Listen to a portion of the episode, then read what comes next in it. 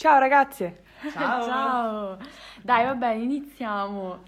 No, no, I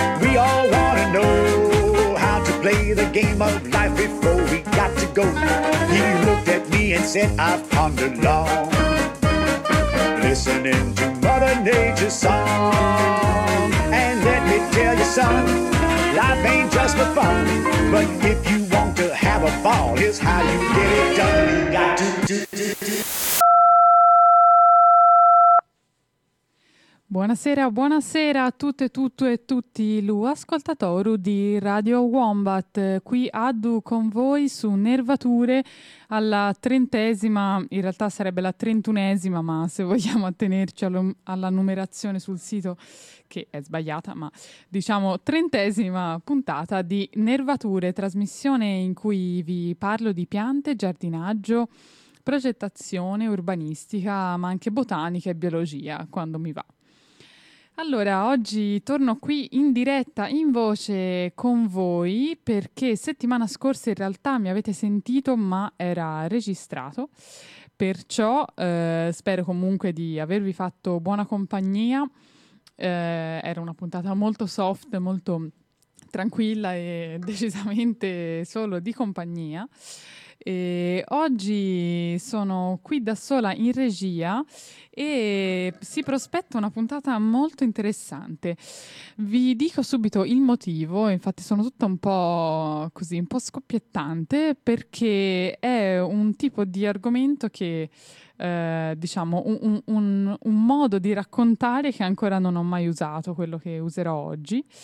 E vabbè, senza stare a fare troppo la misteriosa, eh, praticamente vi parlerò di un personaggio che è un tale Marco Martella, poi vediamo meglio chi è. Eh, vabbè, è uno scrittore tra le varie cose, quindi vi parlerò di alcuni suoi libri che ho letto e che quindi vi, diciamo, in parte vi faccio una recensione dei suoi libri, ma eh, quindi ecco appunto la, la metodologia un po' diversa è che andrò quindi a leggere delle parti degli estratti di due suoi libri e così li commentiamo un po' insieme. E, e poi oltre a questo sentirete anche una, qualche spezzone di un'intervista fatta appunto a eh, questo personaggio Marco Martella, non da me purtroppo, ma eh, da un, altro, un'altra voce non di mia conoscenza, ma che ha un podcast che tratta più o meno gli stessi argomenti nervature, eh, quindi diciamo un mio competitore. No, non è vero, è bravo, è molto bravo. Poi eh, vi dirò chi è e così ve lo consiglierò. E insomma, quindi le- ascolterete anche una parte di eh, intervista fatta da lui. E ovviamente, ovviamente, però, come sempre, non ci lanciamo subito così dirette nell'argomento. Eh, prima sentirete un po' di musica, ma prima ancora, ovviamente, vi ricordo i contatti della radio. Siete quindi su Radio Wombat, la radio libera, autogestita, free, libera nell'etere fiorentino.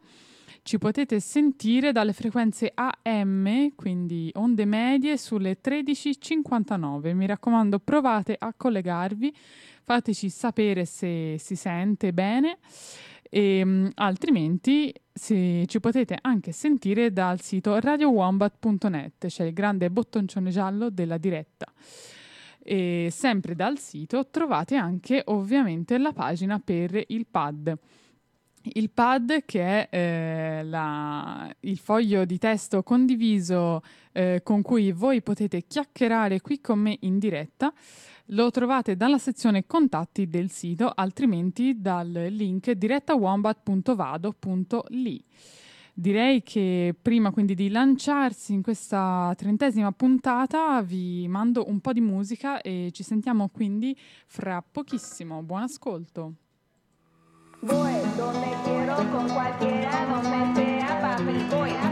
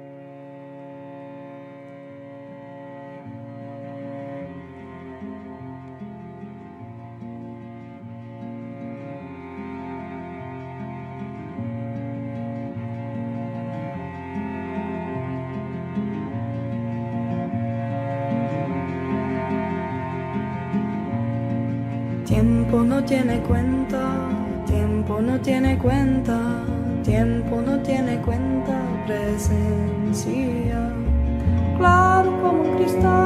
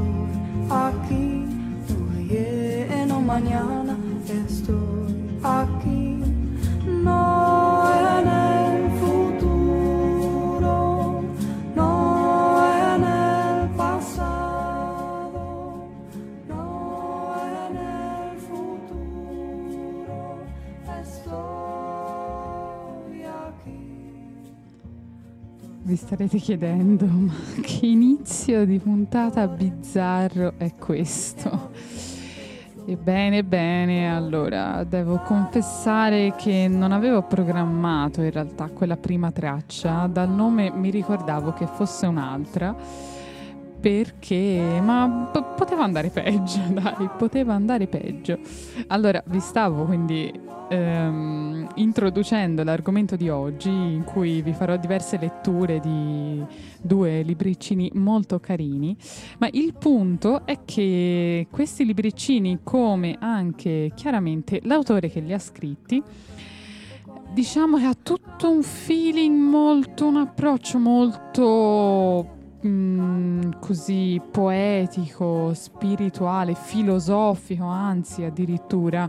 Quindi la scaletta musicale che mi sono preparata per oggi è un po' tutta sull'onda di questo tappetino che state sentendo sotto.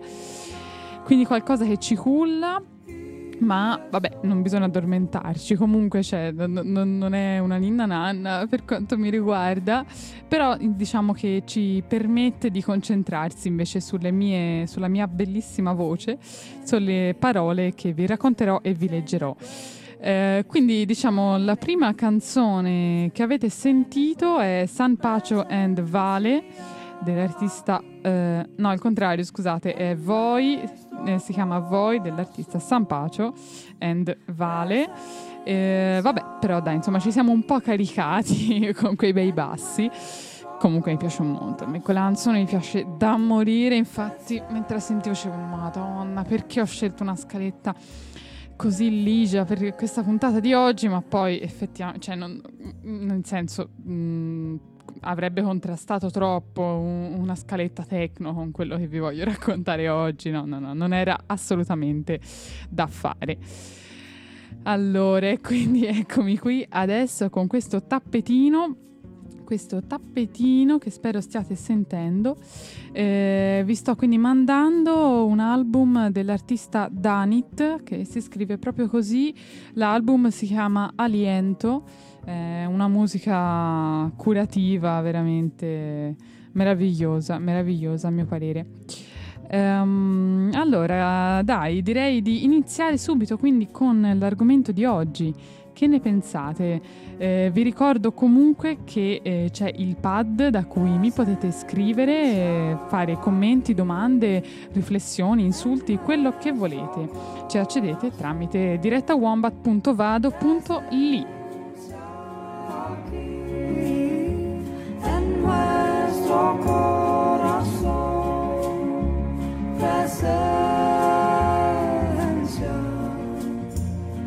sun.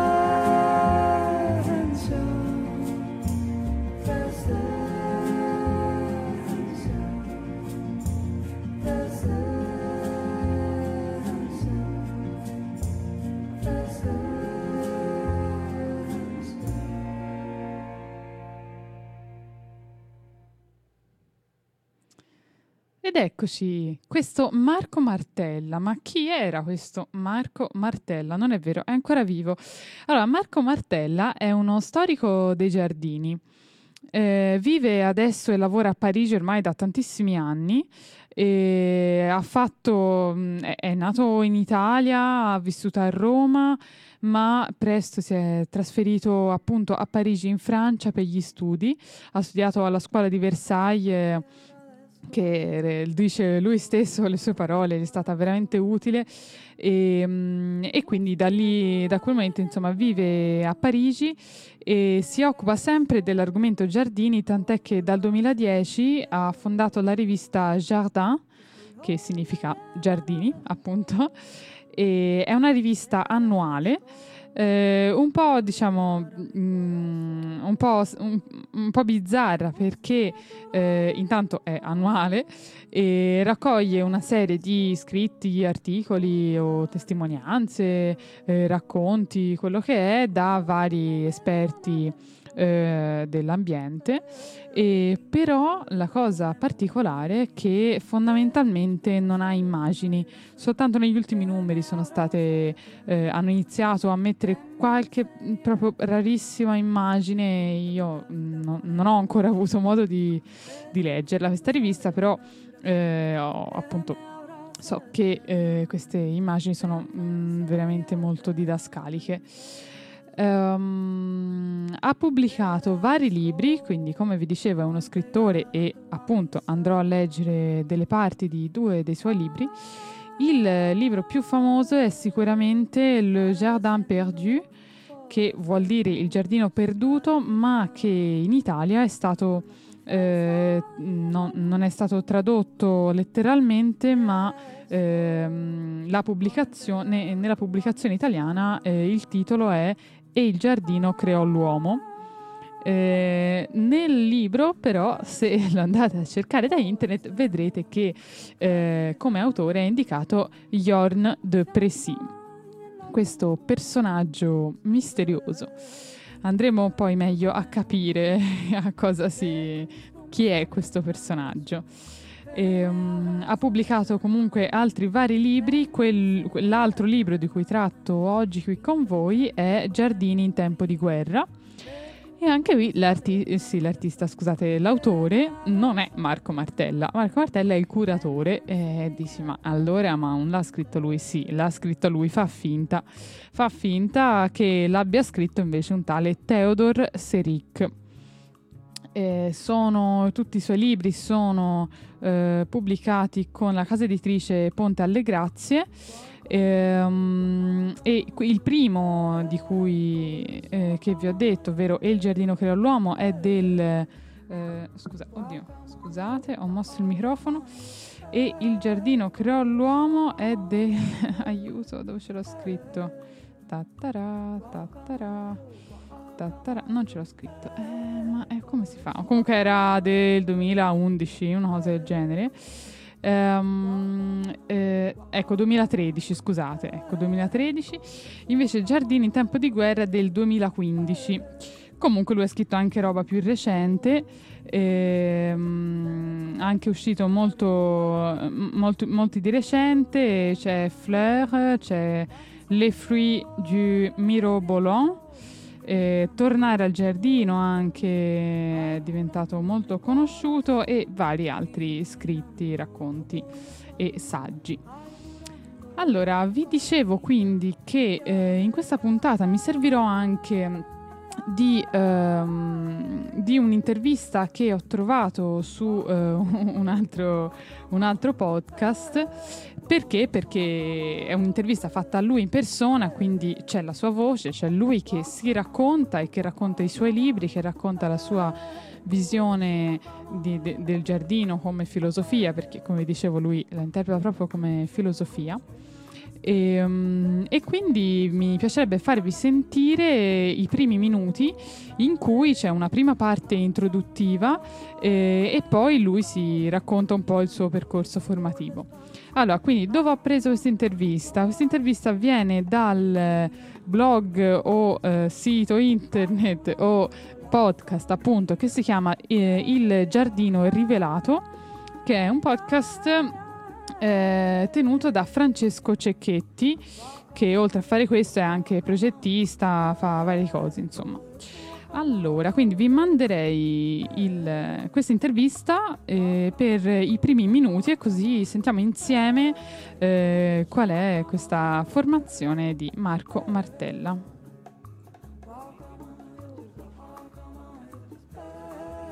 Scusate, eh. Eh, perché c'è... Un'intervista, quindi dura ecco, ecco. tanto. Scusate, lo rimetto a capo. Eccoci Benvenuti qua. a Giardino Rivelato, podcast di esplorazione poetica dell'arte dei giardini. Questo di oggi è un episodio un po' particolare, si tratta di un'intervista, quindi dura tanto, quasi un'ora. È l'intervista a Marco Martella, scrittore italiano che vive e lavora da anni in Francia. Ha scritto il suo ultimo libro, si chiama Un piccolo mondo, un mondo perfetto, un libro in cui tratta di alcuni giardini raccontandone un po' retroscena, un po' la storia, per spiegare tutto quello che in un giardino può accadere, dalle cose più comuni alle cose più straordinarie.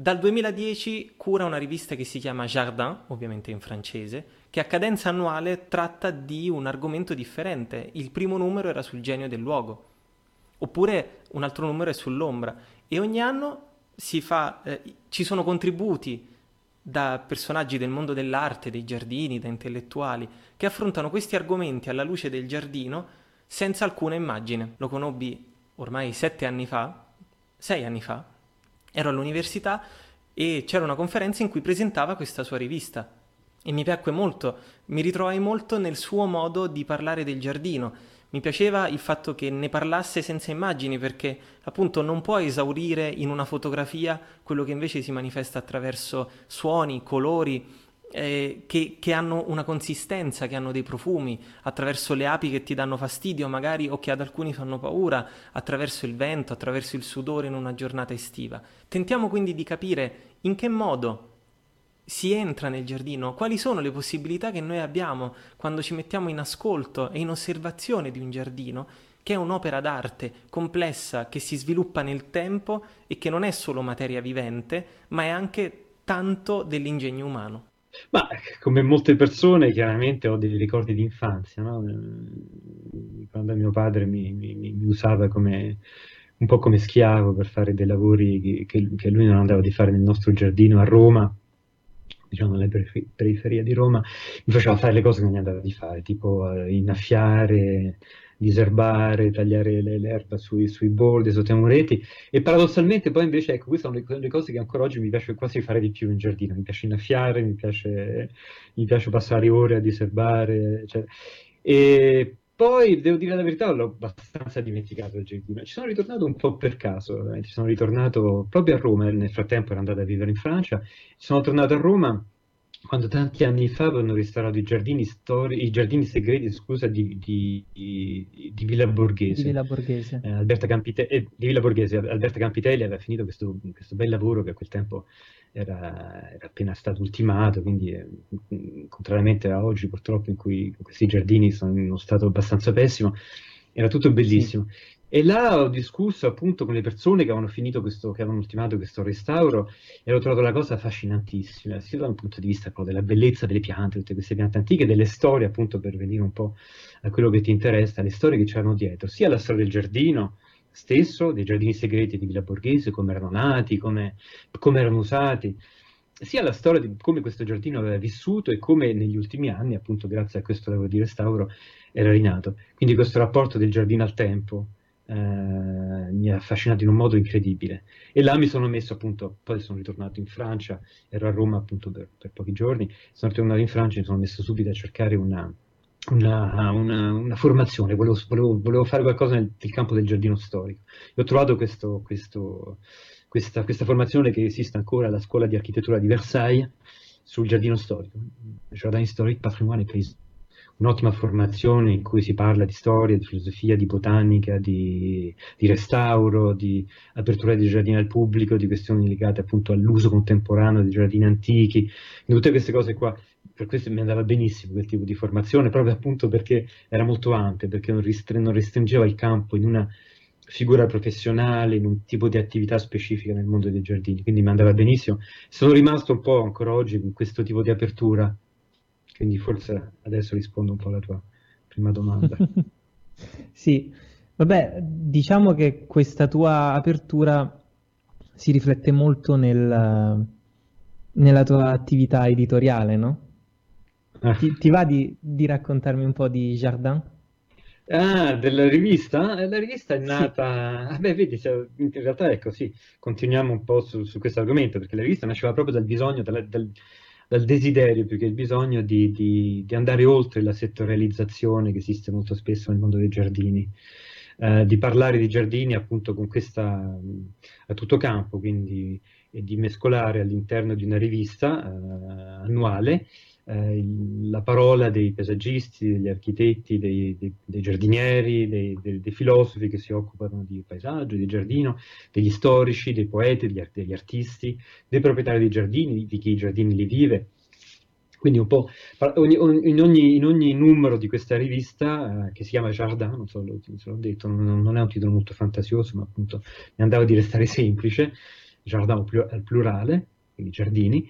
Um, ogni numero ha, un, ha, un, tema specifico. Intorno a questo tema, appunto, ecco, chiedo di volta in volta vari, a vari personaggi, a varie personalità, a vari attori, come si dice, del giardino, ancora una volta filosofi, paesaggisti, eh, scrittori, storici, di, di, di, di, dare il loro punto di vista su, sull'argomento che ho scelto, appunto di volta in volta il genius loci, il tempo, l'ombra, il cammino e così via. E quindi il risultato è abbastanza non omogeneo, ma appunto è questo l'interesse, questa è la ricchezza, forse almeno dal punto di vista di questa, di questa pubblicazione, che permette di parlare e di guardare per chi legge il giardino da tanti punti di vista con- contemporaneamente. Sì. Beh, tra l'altro um, io scopersi di Jardin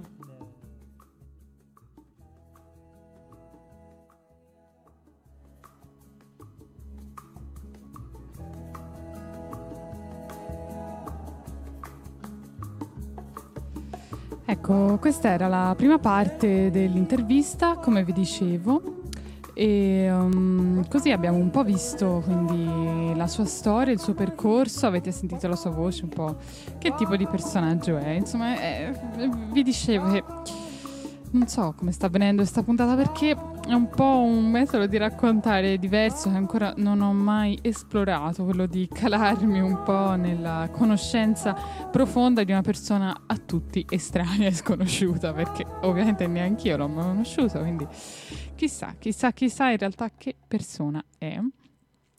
E um, allora, a questo proposito, sempre per calarsi un po' di più, eh, ho trovato invece da un blog che si chiama Giardinaggio Irregolare una intervista eh, sempre a Marco Martella che in realtà è stata ripubblicata sul blog eh, da quel che ho capito.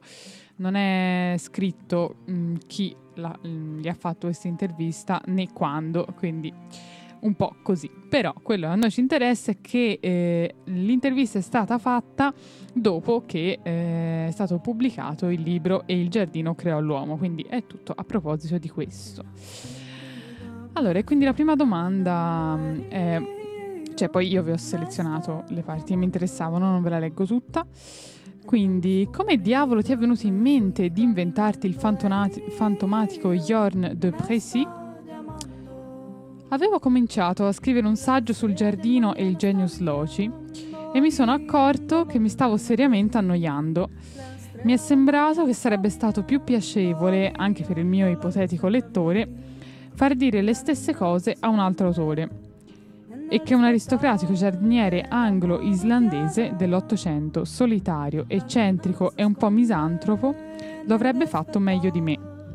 Alla fine il mio portavoce è diventato un vero personaggio, con, con una biografia, un carattere non facile e gusti tutti suoi. Ecco, queste parole quindi ci eh, permettono di introdurre in, in, che cosa consiste effettivamente questo libro, perché ancora non è che si fosse detto molto bene. Allora, quindi questo libro, come eh, invece già detto, eh, fa finta di essere scritto da eh, questo Jorn de Presi, che è un personaggio islandese, eh, però poi che si trasferisce in Inghilterra, ma visita anche varie parti eh, dell'Europa, tra cui ovviamente la Francia e Parigi. Ehm, e insomma racconta una serie di cose in questo libro che se lo, dovremmo, se lo dovessimo definire lo, lo definiremmo come un, un, trattato, un saggio perlomeno, perché non è tanto il racconto della sua vita quanto eh, suddiviso poi per capitoli come lui vede il giardino, che cos'è per questo tale personaggio Yordo Presi il giardino e mh, appunto è veramente, veramente inteso in modo a dir poco filosofico, ecco, eh, direi. Quindi è veramente interessante.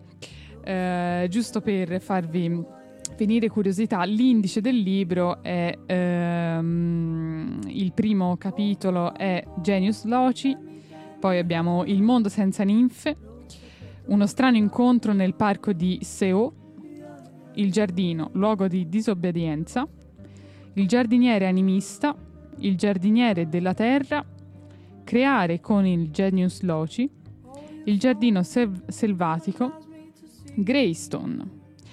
Conclusione. Ecco, Greystone sarebbe il eh, giardino del personaggio di questo Jorn de Pressy, eh, giardino che, è, eh, che, si trova quindi in Inghilterra e quel sarebbe il luogo in cui questo personaggio dopo tutte le varie esperienze che ha avuto, i giardini che ha visto e quello che alla fine per lui significa avere un giardino, o meglio, che cosa significa, che, che, che cos'è un vero giardino, eh, ecco il luogo in cui lui sintetizza un po' tutte queste sue visioni eh, filosofiche appunto sul giardino e eh, non solo filosofiche ovviamente a quel punto ma anche pratiche perché come sapete il giardino non si fa con eh, le, i ragionamenti ma si fa con eh, gli attrezzi in mano.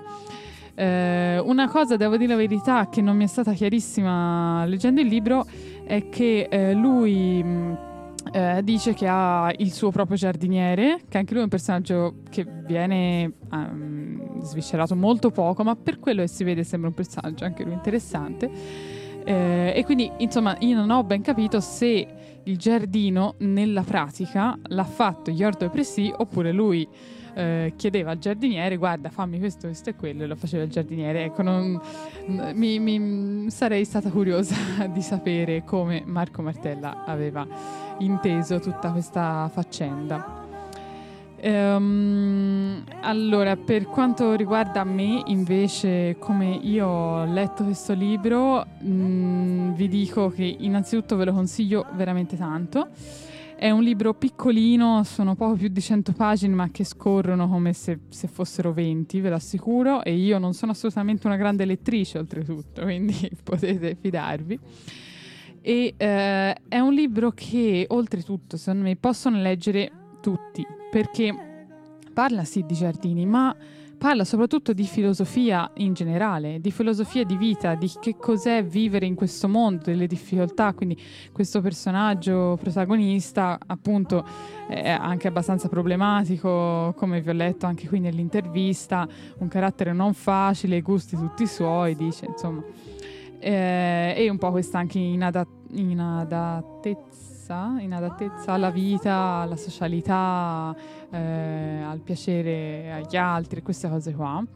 Quindi è un po' un'analisi eh, molto umile, secondo me, sulla ehm, filosofia della vita, appunto in generale, e come il giardino può aiutare eh, ognuno di noi, se, se, si vuole essere aiutati al riguardo, nel, nella pratica proprio, quindi può essere un, uno strumento di riflessione, uno strumento di, un, un, luogo in cui cre- mh, creare qualcosa, quindi fare delle attività in cui sentirsi bene e eh, un luogo su, diciamo, con cui possiamo riflettere sulla vita in generale. Ecco, questo è un po' come io ho letto eh, il libro, è un po' come ho, ho vissuto questa lettura.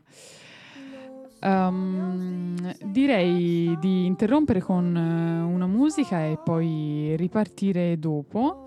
Mi sembrerebbe eh, giusto. Allora, vi manderei quindi, già che eravamo in Francia, diciamo, con Marco Martella, vi mando una musica di Davy Seacard e questa è Au nom de mes pères, che significa nel nome dei miei padri.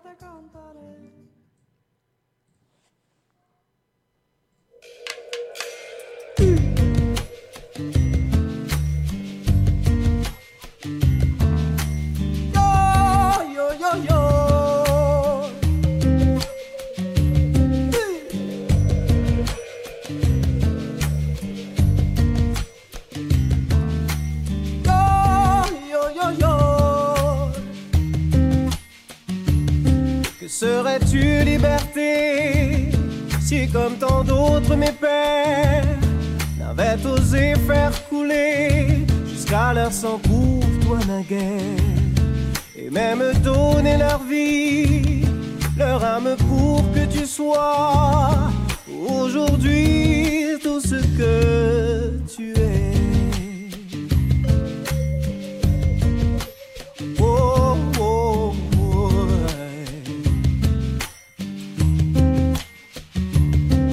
Serais-tu liberté?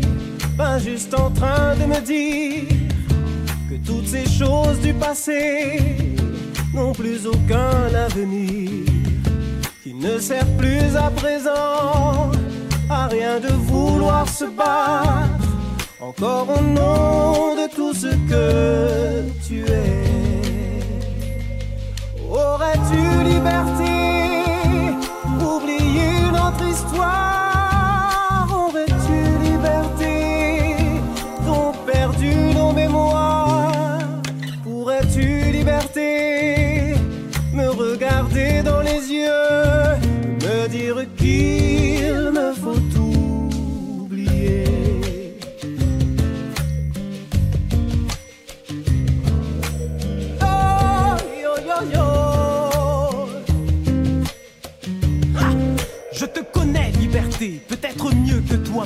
Tu fais mine d'oublier, tout semble blanc comme neige. Mais je sais que résonne encore, tout au fond de toi, les pas de tous ces braves qui pour toi sonnèrent le glas.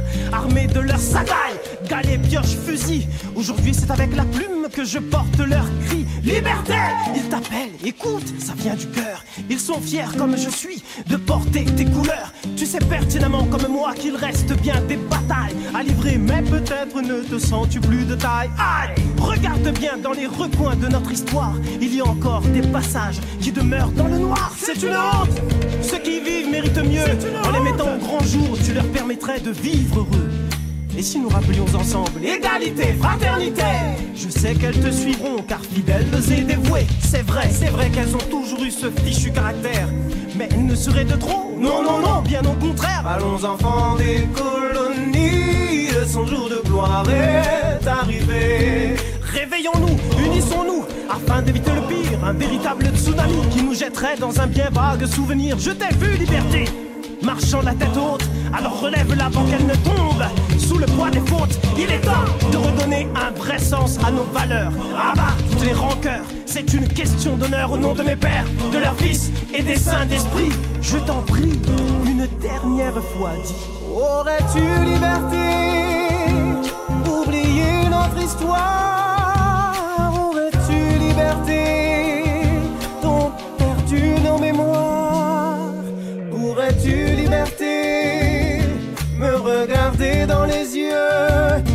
Dire qu'il me faut oublier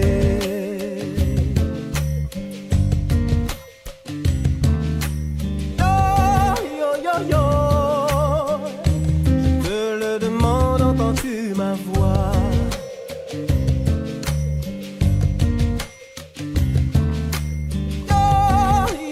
yo,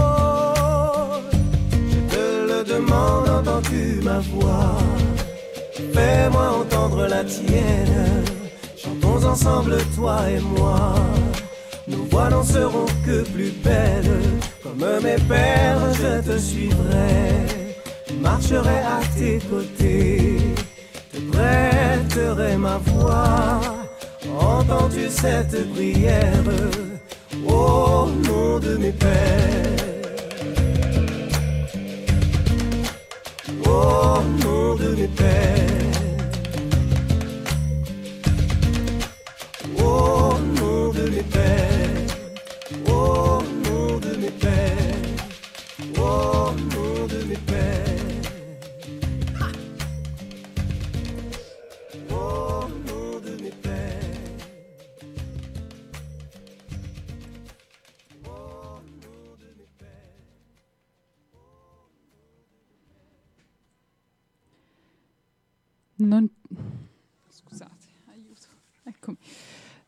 Non ci spingi in avanti, come il, come il tempo meccanico che ormai governa le nostre esistenze, perché un vero luogo ci radica sempre nel tempo presente, qui e ora. Non vi sono scopi da ottenere, né obiettivi da raggiungere, perché la vita ha un solo fine, se stessa. e lo stesso la bellezza, che nasce costantemente dal processo vitale. All'opposto del sit- sistema capitalistico, che necessita di una crescita costante per sopravvivere e che richiede sforzi infiniti agli uomini che vi sono sottomessi, il mondo naturale cresce spontaneamente e basta a se stesso in un lento, dolce, eterno presente. Questa è la lezione del mondo vegetale. Ritrovare questa vita, la vera vita, e questo tempo della natura che è anche il nostro vero tempo il tempo che conosce il nostro corpo animale. Ecco cosa ci spinge ad aprire il cancello di un giardino e ad entrarvi. Ogni volta come se, acc- se, acc- se ci accingessimo a entrare in un mondo a parte, se- mh, mm, sepolto dentro di noi. Questo è il dono del giardino.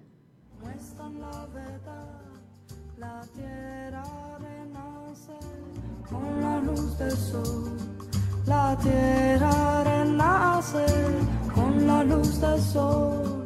La tierra renace con la luz del sol.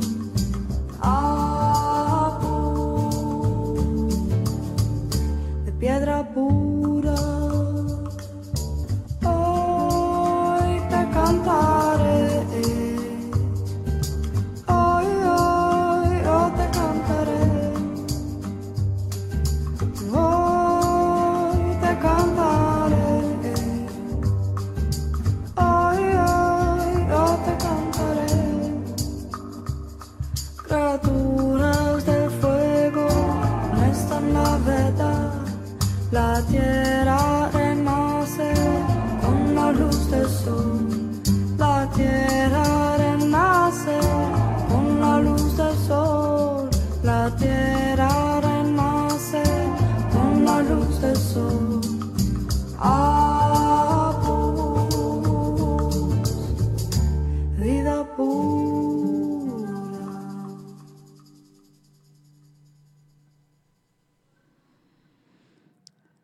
E quindi vi ho letto il primo estratto da, dal libro E il giardino creò l'uomo. Eh, è quello che mi piaceva di più, proprio be- bello, bello, bello, bello, sembra un, un manifesto quasi. Um, Ve ne leggo un altro che n- non è a seguire di quello prima, quindi vi sembrerà leggermente decontestualizzato, ma in realtà poi arriva al punto. Tutte cose molto belle, obietterà stavolta a ragione il lettore pragmatico. Ma non sono solo belle parole? A cosa serve una siffatta filosofia del giardino? Come si traduce nel concreto? Ecco la mia risposta. Lavorare con il genio del luogo significa lavorare là, nel luogo. Non si progettano giardini nella solitudine di uno studio, disegnando sulla carta con squadre e compasso, ma interrogando incessantemente il luogo. In ciò non vi è nulla di mistico. Interrogare un luogo significa, ad esempio, comprendere di cosa si compone la sua vegetazione, in che modo la luce del sole lo colpisce, o i venti lo agitano. Ecco, questo è il grande, grande, grande tema del, de, del genius loci, che è un po' questo che sicuramente è meglio spiegato in questa citazione piuttosto di quanto potrei fare io a parole. Comunque sì, è quello che il luogo ti, ti suggerisce, quello che è il luogo stesso, eh, però genius loci deriva da una visione un, un, po' più, diciamo, animista o religiosa, perché si pensava che eh, esistesse una divinità del luogo, letteralmente. Quindi ogni luogo aveva la sua propria divinità e quella era l'anima del luogo, quindi quella che ehm, dava un po' le regole de- del luogo, quella che ne descrive il carattere, insomma come se fosse un- una personalità.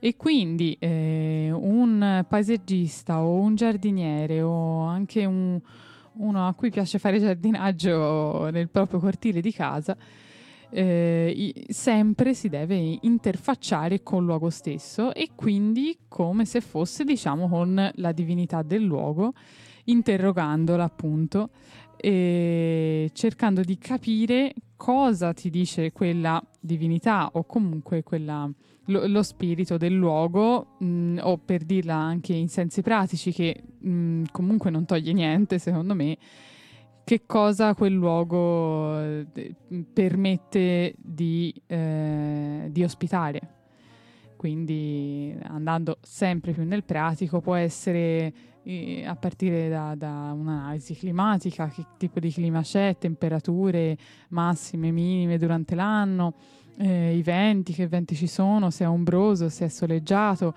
che tipo di terreno c'è, quindi che, che- quali tipo di piante possono star bene in quel luogo. Ehm, tutto per cercare di creare un'armonia, eh, un- una totale armonia nel luogo, Eh, però anche non solo quello che c'è oggi e che cos'è oggi, ma anche che cosa è stato nel passato. Quindi riprovate a immaginarvi come se ci fosse una divinità del luogo, quella divinità ha una sua storia, ha una- un- un- tutti i suoi miti che, che, eh, che la descrivono, no? E quindi bisogna anche rispettare quello che il luogo è stato. Eh, un esempio, diciamo, secondo me molto eloquente di questo è quando si va a lavorare sui giardini storici, lì più che mai eh, è ovviamente anche richiesto dall'alto, in quel caso giustamente, di studiare la storia del luogo, la storia che il giardino ha avuto, perché in un certo modo, perché è stato cambiato o perché mm, sono dovuti, insomma, se erano stati necessari dei cambiamenti o, o non previsti, tutto quello che può essere successo all'interno della storia di un giardino che magari ha secoli di storia alle spalle.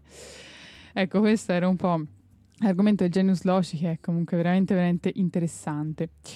Ehm, ora, io è vero che vi ho detto che parlerò anche dell'altro libro, però per ora io continuo su questo perché veramente mh, le frasi che mi sono segnata, questi piccoli estratti che mi sono segnata mi piacciono veramente tanto e quindi mi piacerebbe leggerveli un po'.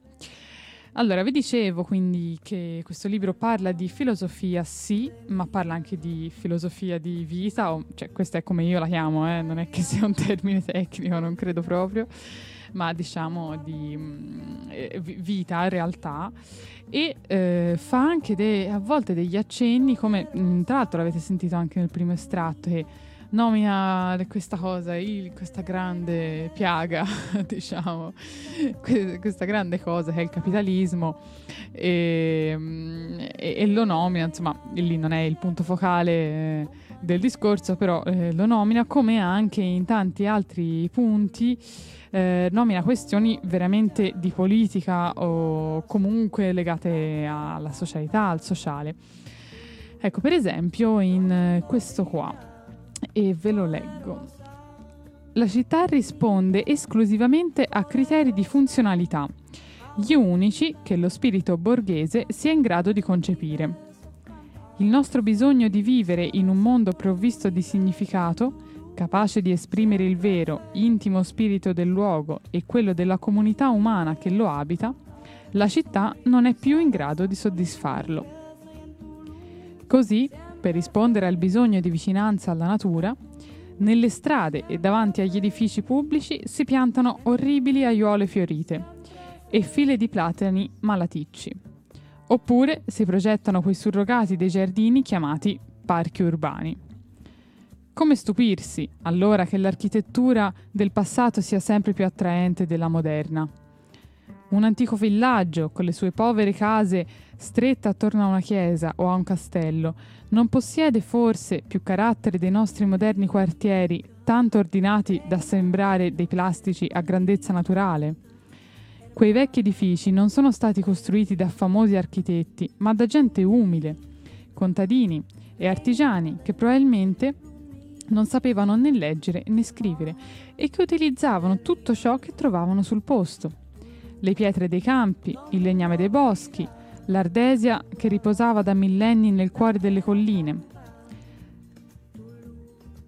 si lasciavano guidare dallo spirito del luogo, il solo che conoscessero, e costruivano per i loro figli e i figli dei loro figli. Ecco, questa è interessante perché è un ottimo, secondo me, esempio, questa citazione, di un po' la struttura di tutto il libro. Cioè, uh, mm, riesce a parlare di filosofia in modo applicato, come cercavo di spiegarmi a parole, non so se ci sto riuscendo, ma forse appunto leggendo si capisce meglio. Cioè, lega eh, argomenti, temi, elementi della vita reale, cioè super reale, come la città, la struttura de- della città moderna, con invece mh, stati d'animo, con eh, appunto vabbè, filosofia in generale, con la bellezza o la non bellezza a seconda dei casi, cioè quindi lega il reale con la riflessione mh, mentale, artistica piuttosto che filosofica. E, um, niente, quindi vabbè, vedete che mi, mi, mi, è piaciuto molto, ecco questo libro, senza dubbio, questo l'avete capito molto bene. E, um, sempre riguardante gli elementi um, cosiddetti artificiali, vi leggo anche quest'altro estratto veramente interessante. Quanto la fede nel progresso rimpiazza le antiche credenze, tanto la macchina ha occupato il posto lasciato vacante dagli dei. Senza che ce ne rendiamo conto, la sua presenza occupa uno spazio sempre più ampio nelle nostre vite. I romanzieri più estrosi raccontano che non è lontano il giorno in cui conquisterà l'indipendenza dalla volontà dell'uomo. E la religione della macchina è infinitamente più distruttiva e disumana dei sanguinosi culti aztechi, o delle tribù antropofaghe. Sia come sia, verrebbe da dire che l'umanità ha comunque bisogno di affidarsi a qualcuno più potente di lei, ovvero la macchina, appunto. E continua nella pagina accanto, saltando qualche riga. Se la città moderna ha per scopo di affrancare l'essere umano dalla realtà, collocandolo in spazi totalmente artificiali e funzionali, la tecnologia mira a emanciparlo dal lavoro manuale, dall'opera del corpo, senza la quale l'opera dello spirito è nulla. Quella libertà non è che un miraggio, naturalmente, e la tecnologia non può che sfociare, ma eh, cominciamo appena ad avvertirlo, nell'alienazione. Bene, mi accorgo leggendo queste righe che mi sono scordate di dirvi una cosa a dir quanto fondamentale, ehm, ovvero che il presunto, il finto autore del libro, che è questo personaggio Jorn de Précy, è, ehm, in realtà vive alla fine, mi sembra, del 1800 o a cavallo, sì, a cavallo, insomma, nasce alla fine del 1800 e muore intorno prima, agli anni della prima guerra mondiale. E, e quindi, ora, ovviamente, poi nei, nei, fatti il libro è stato scritto ne, negli anni 2000, quindi un'altra domanda che ci si può fare è quanto l'autore Marco Martella è riuscito a medesimarsi nella mente di un uomo dell'Ottocento Mm, io che certamente non sono la persona mm, più preparata per rispondere a questa domanda, comunque mi verrebbe a dire sembra che ci abbia riflettuto molto a questo, a questo fatto. Poi che sia riuscito totalmente, appunto, leggetelo anche voi per darmi un'opinione. Però comunque è interessante, cioè que- questo, per esempio queste ultime righe che vi ho scritto in cui eh, per esempio eh, analizza il fenomeno dell'industrializzazione, quindi della macchina per fare qualsiasi cosa, processi più tecnologici ma anche processi contadini, quindi la macchina che va a soppiantare il lavoro manuale e che come dice appunto che arriva a sfociare nell'alienazione è proprio una tematica attualissima che purtroppo vediamo tantissimo nei nostri giorni, cioè, mm, così un po' a braccio, mi verrebbe da dire che la maggior parte di noi lavoratori occidentali siamo profondamente alienati dal nostro lavoro. Um, Bene, bene, avete quindi sentito un bel po' di estratti, ma penso qualcun, qualcun altro ancora arriverà. Eh, però direi di fare uno, un'interruzione musicale. E quindi continuiamo sempre con questa eh, soave playlist. Ecco, no, bene, fantastico, niente, non mi legge il pezzo, proviamo con un altro, neanche quello gli piace. ai ai ai, proviamo con un altro. Ecco, questo, questo gli piace. Bene, quindi vi faccio sentire Life dell'artista Gero.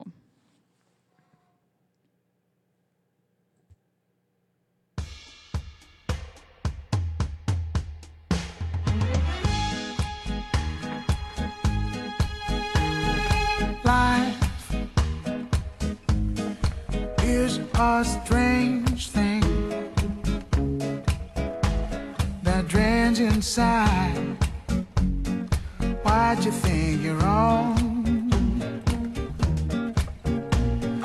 Life, like a strange fate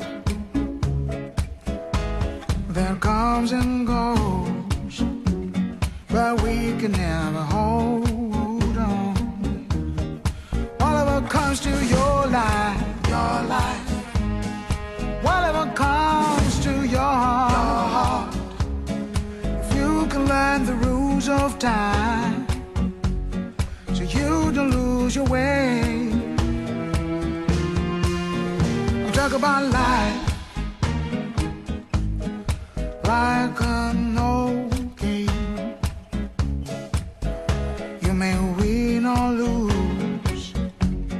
but it still remains the same. Whatever comes to your life, your life, whatever comes to your heart, if you can feel the deeper signs and be prepared to change.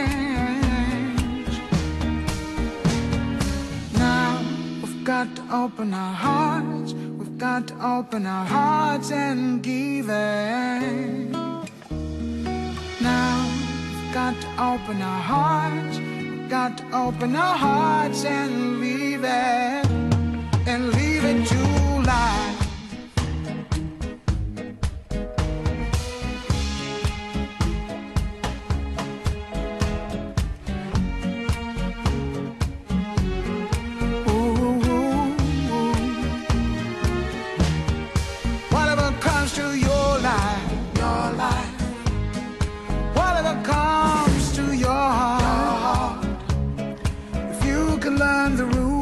time, so you don't lose your way.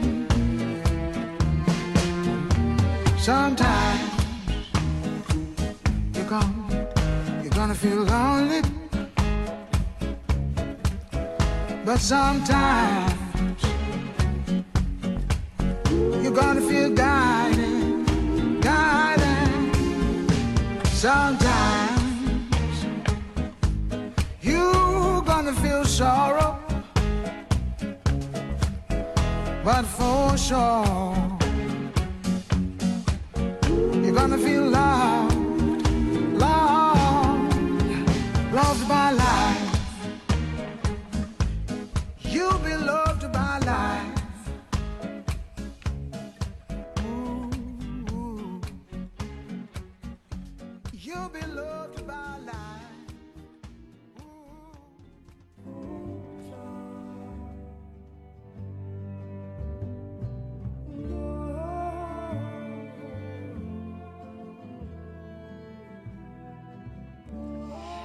quindi siamo, siete tutto ancora su Radio Wombat, la radio libera di Firenze.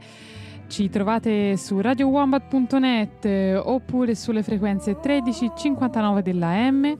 Ma ci tengo tantissimo a ricordare che potete comunicare con me qui in diretta. Io leggo eh, subito i vostri commenti, vi rispondo a voce e lo fate tramite il foglio di testo condiviso che è il pad dal link direttawombat.vado.li.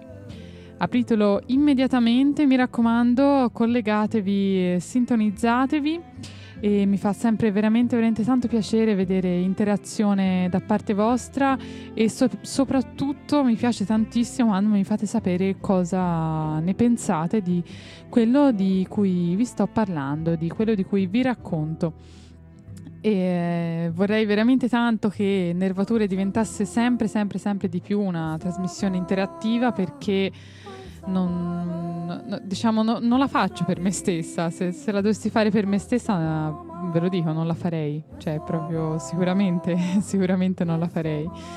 Ma la faccio perché spero che eh, parlare di tematiche che a volte sembrano un po' così astratte, ma che in realtà sono estremamente attuali e anche molto politiche, secondo me, eh, quindi parlarne con più persone possibile è sicuramente cosa buona e giusta. E come vi dicevo soprattutto scambiarci le nostre opinioni, capire cosa eh, pensa l'altro. E poi voglio dire, cioè qui è un po' squilibrato, voi ormai sapete benissimo io come la penso su tante cose, eh, trasmetto da giugno da sola ma da due anni fa insieme alle altre mie compagne voglio dire, ormai io mi sono esposta tanto, invece mi piacerebbe tanto tanto sentire voi tutte cosa ne pensate. Mm, a questo proposito, a questo proposito, eh, c'è anche un altro ulteriore metodo estremamente tecnologico per parlare con noi, ovvero dal sito, quindi radiowombat.net, eh, dalla pagina, insomma, dalla sezione contatti, vedete che c'è anche la messaggeria vocale. Ebbene, è un metodo semplicissimo, veramente semplicissimo. Cliccate, vi si apre una pagina, voi potete registrare un messaggio e inviarcelo. Quello ci arriverà a noi sulla nostra casella di posta, che tra l'altro è postawombat-insiberia.net, eh, mi sembra. E, um, quindi ora non lo, legge- non lo ascolterò in diretta, ma lo ascolterò dopo poco e quindi potrete comunicare con noi anche in questo modo. Allora, vado avanti con eh, questo argomentone della puntata odierna. Siamo lunedì 22 gennaio, non l'avevo ancora detto, sono le 8.03 al mio orologio. Allora, vi sto leggendo quindi eh, degli estratti del libro E il giardino creò l'uomo dell'autore Marco Martella, eh, scrittore e eh, esperto di giardini, giardini storici e credo anche giardinaggio.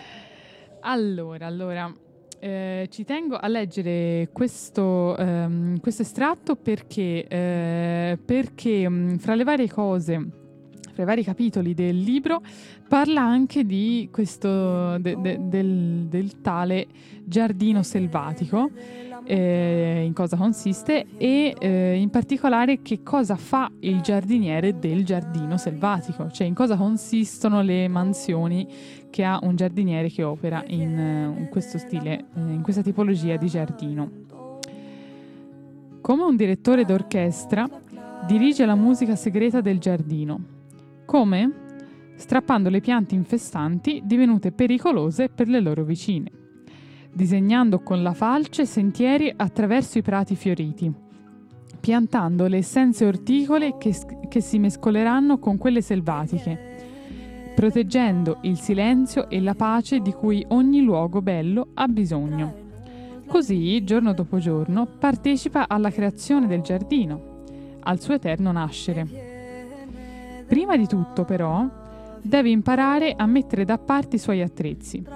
Invece di affaccendarsi senza sosta, deve invece comprendere dove si trova, quali sono le forze che operano nel suo giardino. Talvolta non far nulla è la scelta migliore. Talvolta bastano un gesto o due eh, de- della mano, ma al momento giusto. Questo intendevano i saggi taoisti quando predicavano il Wu Wei, ovvero il non agire. Non agire significa non cercare di spingersi oltre ciò che sgorga spontaneo, non intraprendere azioni, per quanto ben calcolate, il cui scopo è ottenere più di quanto la vita sta offrendo. L'unica regola del giardinaggio selvatico è dunque la seguente. Fate il meno possibile, lasciate alla natura il grosso del lavoro, ritiratevi quanto potete dal campo d'azione. E l'unico slogan, se proprio se, mh, dovesse essercene uno, sarebbe Giardinieri, siate pigri.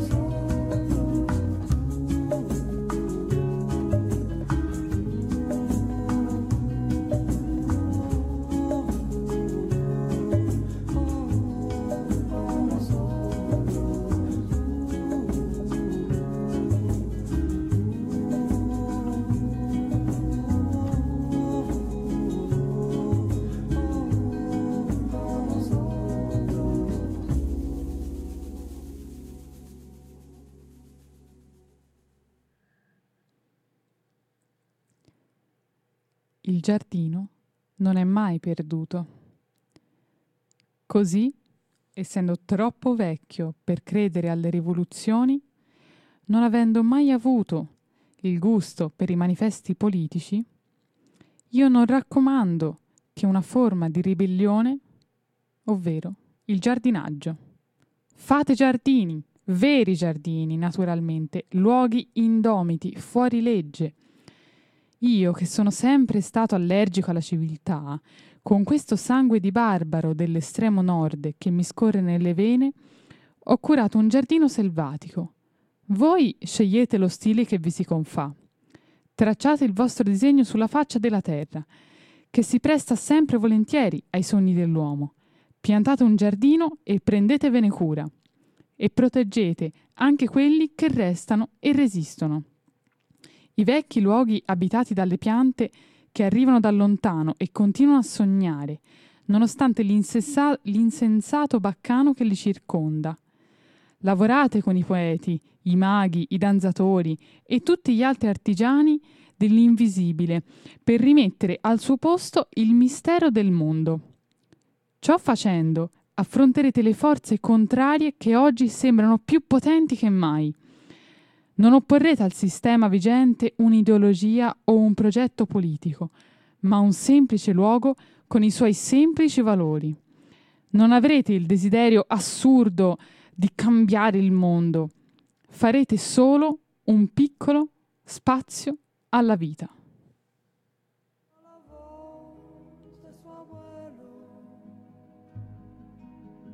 Niños que escuchan atento a la historia de su abuelo. Y ahí apareces tú. Con tu Questo sì che è un manifesto, questo, questo veramente sì che è un manifesto. Non potevo assolutamente non leggervelo. Eh, oltretutto come radio mh, impegnata mi, era veramente, veramente necessario che vi leggessi questo passaggio perché ehm, dipinge una, un'opzione che a mio parere personale è più che valida.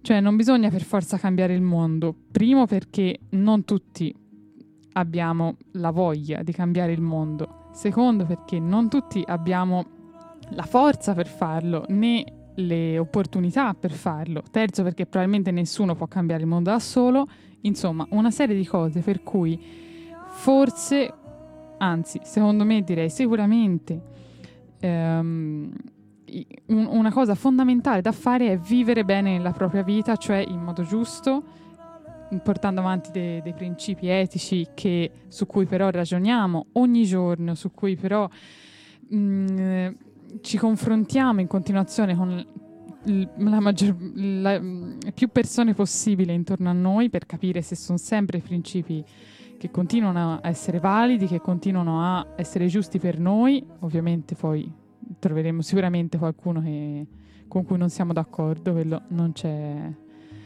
eh, non c'è modo, ma la cosa importante è provarci e fare proprio del proprio meglio.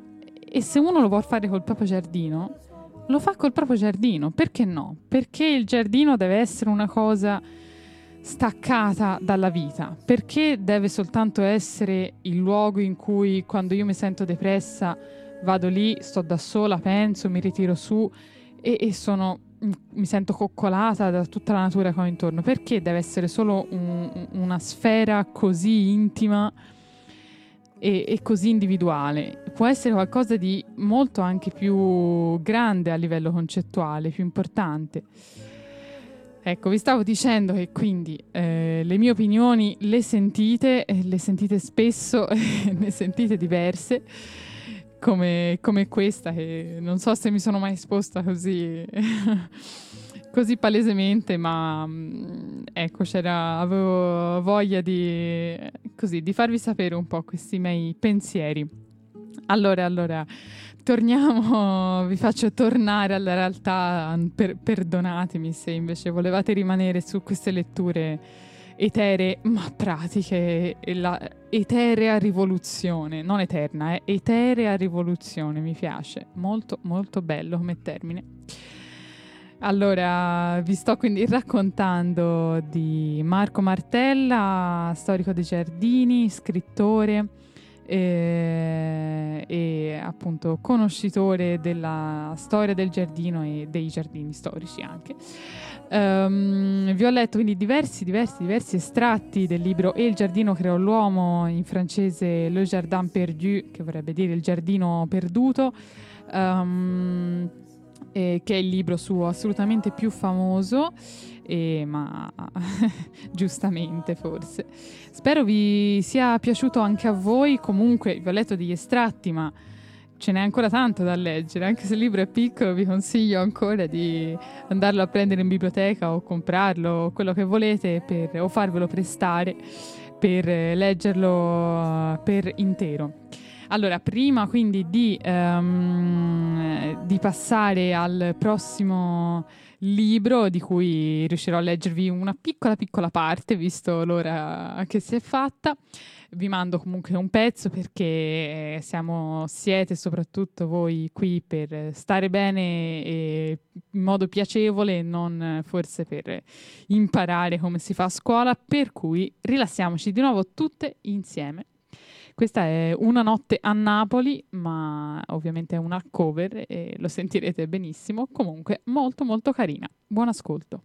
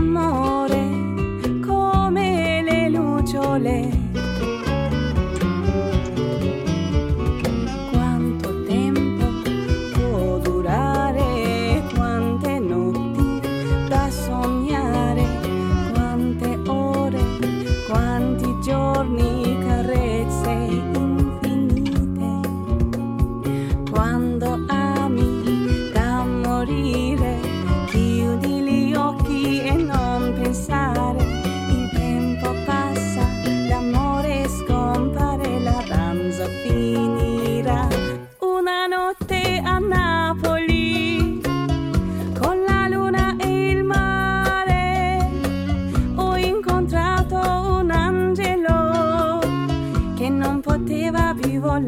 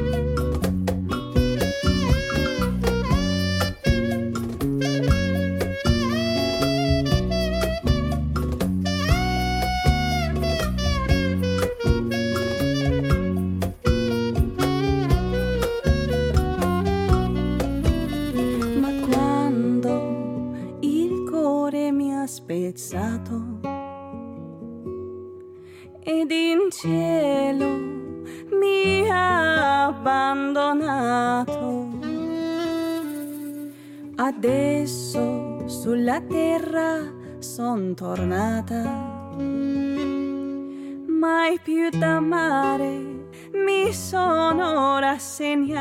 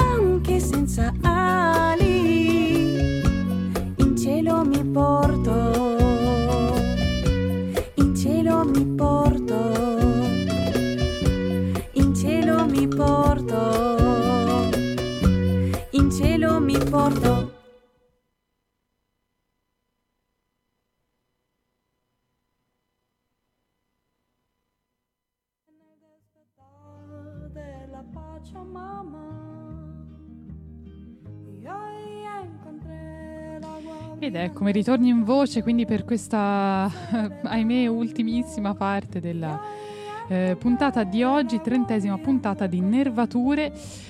Dico ahimè perché mh, avrei voluto leggervi eh, un po' di eh, qualche estratto, eh, almeno uno diciamo dal libro mh, Giardini in tempo di guerra, sempre di Marco Martella, però, per- però, però si è fatta un po' ora tarda. Ma eh, intanto, intanto vediamo cosa si riesce a fare. Intanto vi presento quindi il libro. Allora, il libro appunto si chiama Giardini in tempo di guerra, è stato pubblicato nel 2015 e lo troverete, come vi accennavo all'inizio, in realtà come, con autore Theodor Serik, perché in questo, come nel libro il giardino creò l'uomo di cui abbiamo parlato prima, Marco Martella si, mh, si cela dietro alla figura di curatore eh, ma in realtà è l'autore vero del libro, cioè ha preferito che, ehm, che fosse un'altra persona a eh, raccontare eh, del- una certa storia piuttosto che lui stesso. In questo caso, quindi, eh, il, um, il narratore è questo Theodor Serik.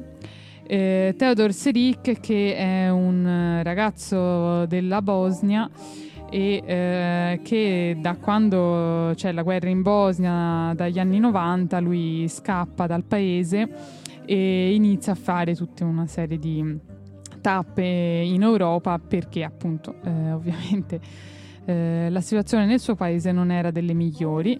Lui comunque ha come formazione le- lo studio della letteratura e quindi anche poeta, mh, studente proprio di lettere e, e quindi per sette anni va un po' a giro in tutta l'Europa, eh, lavora in varie città, in vari posti, in vari giardini ovviamente perché a un certo punto eh, capisce che eh, gli piacciono un sacco i giardini e sono un luogo dove lui si ritrova molto e quindi in più momenti della sua vita sceglie di andare a lavorare come giardiniere.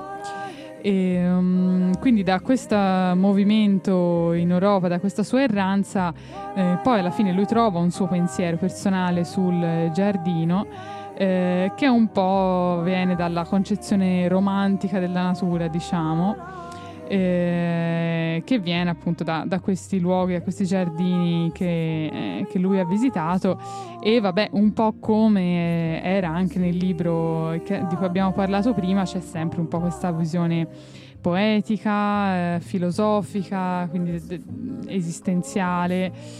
Insomma, ecco, si capisce che l'autore vero è Marco Martella, insomma, non è certo questo personaggio.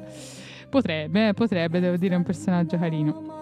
Ehm, quindi eh, il libro è suddiviso in vari capitoli, eh, vediamo se ve li trovo, eccoli qua, eh, in cui ogni capitolo è dedicato a un giardino, ehm, a un giardino che questo personaggio ha visitato, cui, o che ha visitato, o in cui ha vissuto, o in cui ha lavorato, insomma una di queste cose.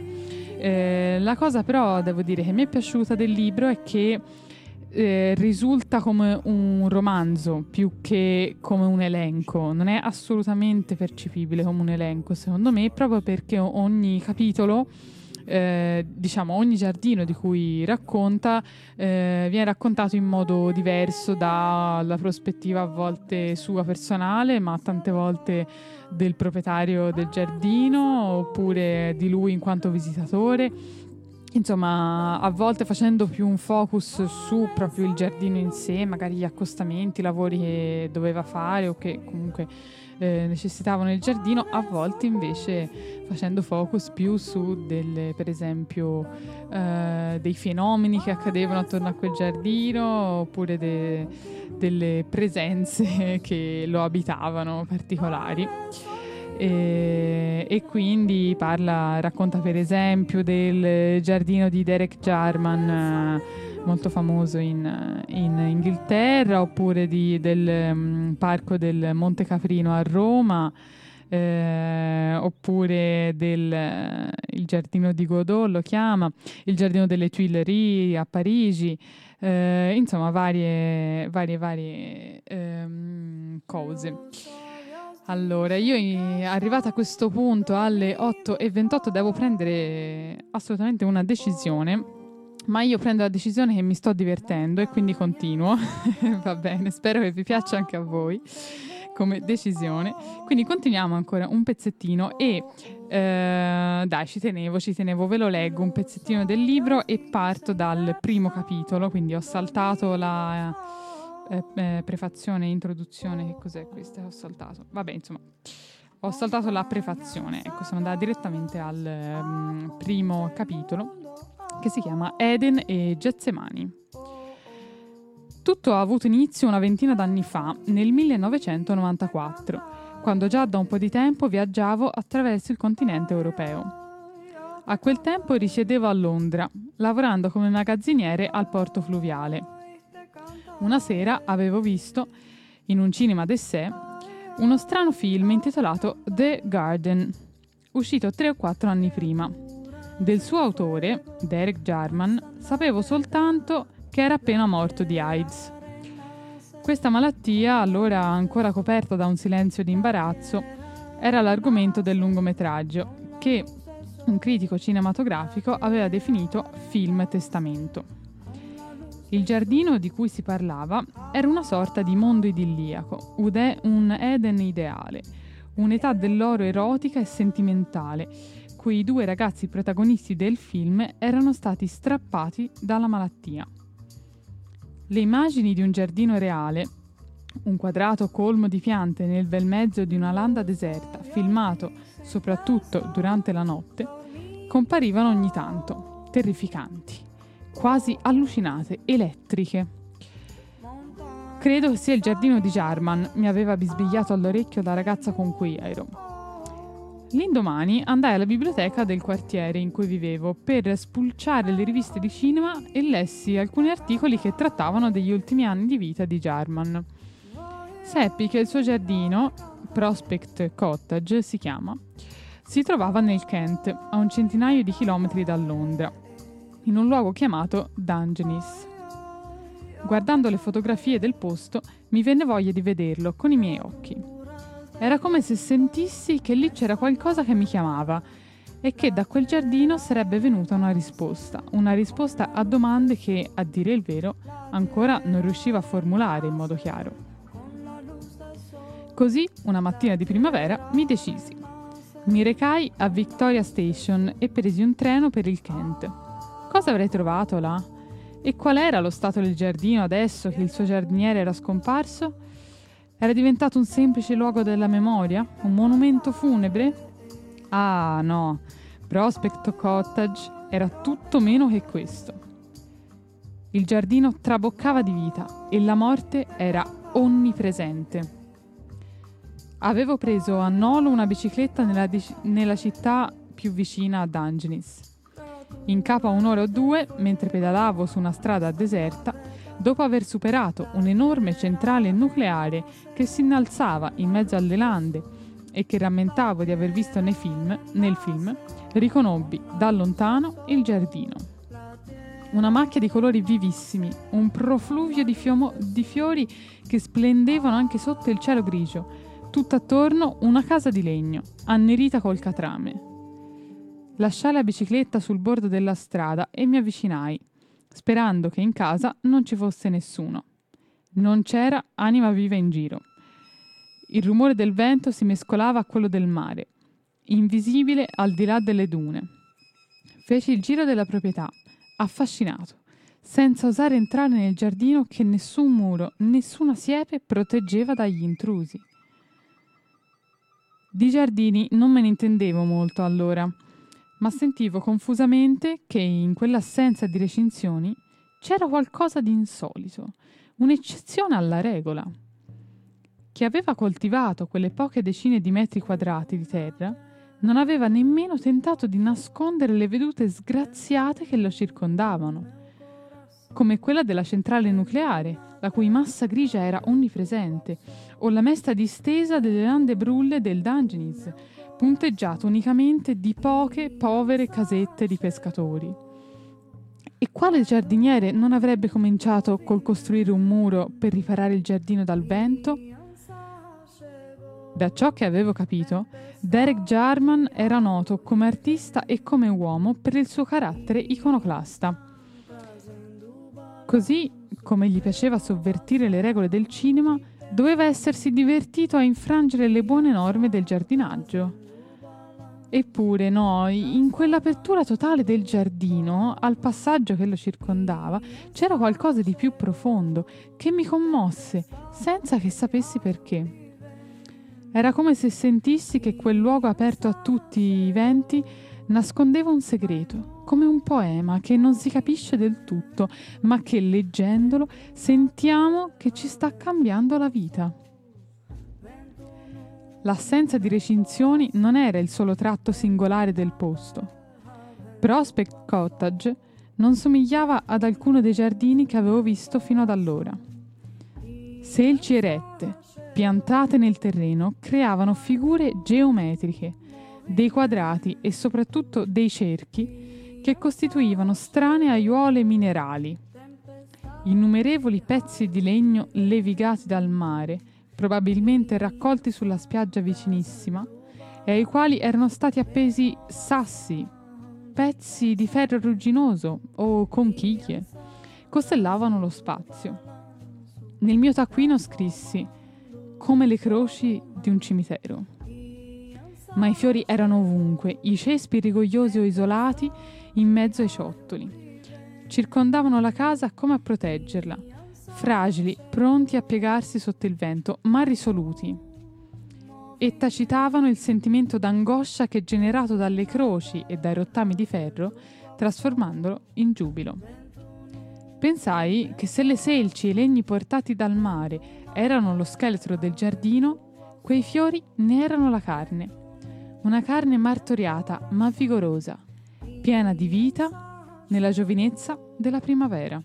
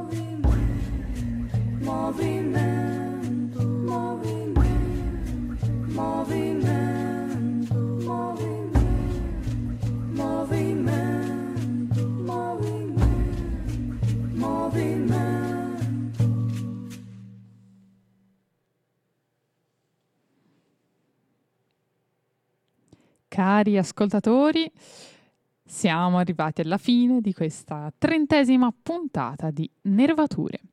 Sono contentissima perché sono anche riuscita a leggervi quindi un estratto del, del secondo libro che era Giardini in tempo di guerra.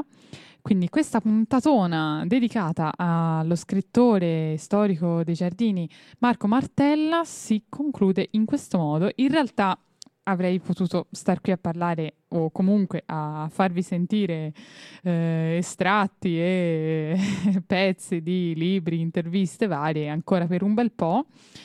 Però direi che eh, comunque abbiamo, diciamo, ho sviscerato abbastanza l'argomento, secondo me. Comunque, niente mi vieta di parlarne un'altra volta anche. Allora, leggo un commento dal pad che ci arriva, grazie tantissimo per scrivermi. Mi dicono giardiniere di tutto il mondo, unitevi. Bellissima la, la lettura di Derek Jarman, ci puoi ridurre, eh, ridire, immagino, il titolo del libro. Il libro si chiama Giardini in tempo di guerra. Sinceramente non so eh, se ha anche altri nomi in altre lingue, eh, comunque in italiano lo trovate sotto questo nome e l'autore viene indicato come Theodor Serik, che vabbè vi spiegavo che appunto in realtà non è vero, è solo una finzione, in realtà l'autore è appunto Marco Martella. Eh, bene, siamo arrivati quindi alla fine di questa pienissima puntata. Con me ci risentiamo lunedì prossimo ovvero mh, sarà il 29 gennaio, sempre alle 19, sempre su Radio Wombat. Per non so quale argomento, quello lo scopriremo insieme probabilmente tra una settimana. E, e invece, appunto, ricordatevi che con noi potete parlare sul pad, ma se avete anche voglia tantissima di continuare a scriverci, c'è anche la casella di posta postawombat.net e eh, altrimenti, come vi dicevo prima, c'è anche la possibilità di inviarci mh, eh, dei messaggi vocali. Allora, io quindi vi saluto, ma lo faccio mettendo un ultimo pezzo eh, che è eh, Caballo Viejo di Martin Zarzar.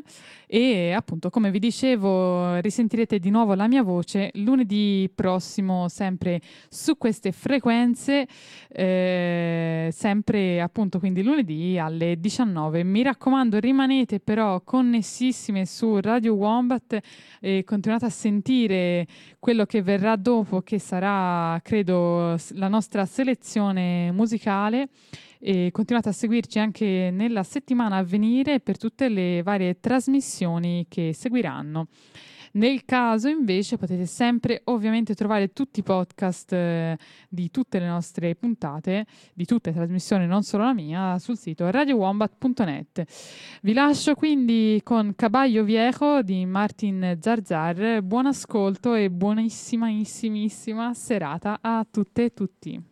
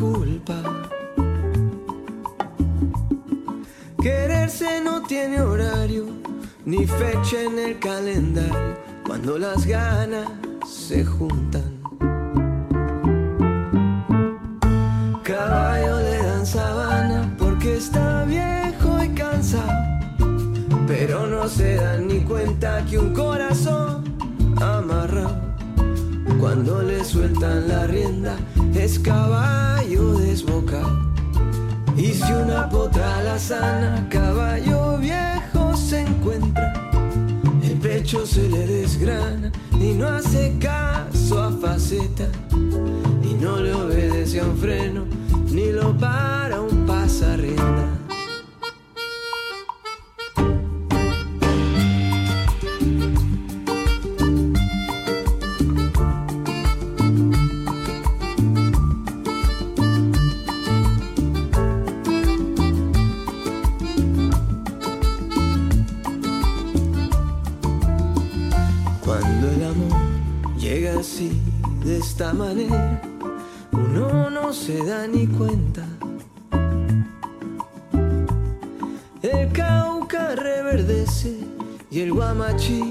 florece y la soga se revienta. Cuando el amor llega así de esta manera, uno no tiene la culpa. Quererse no tiene horario ni fecha en el calendario. Cuando las ganas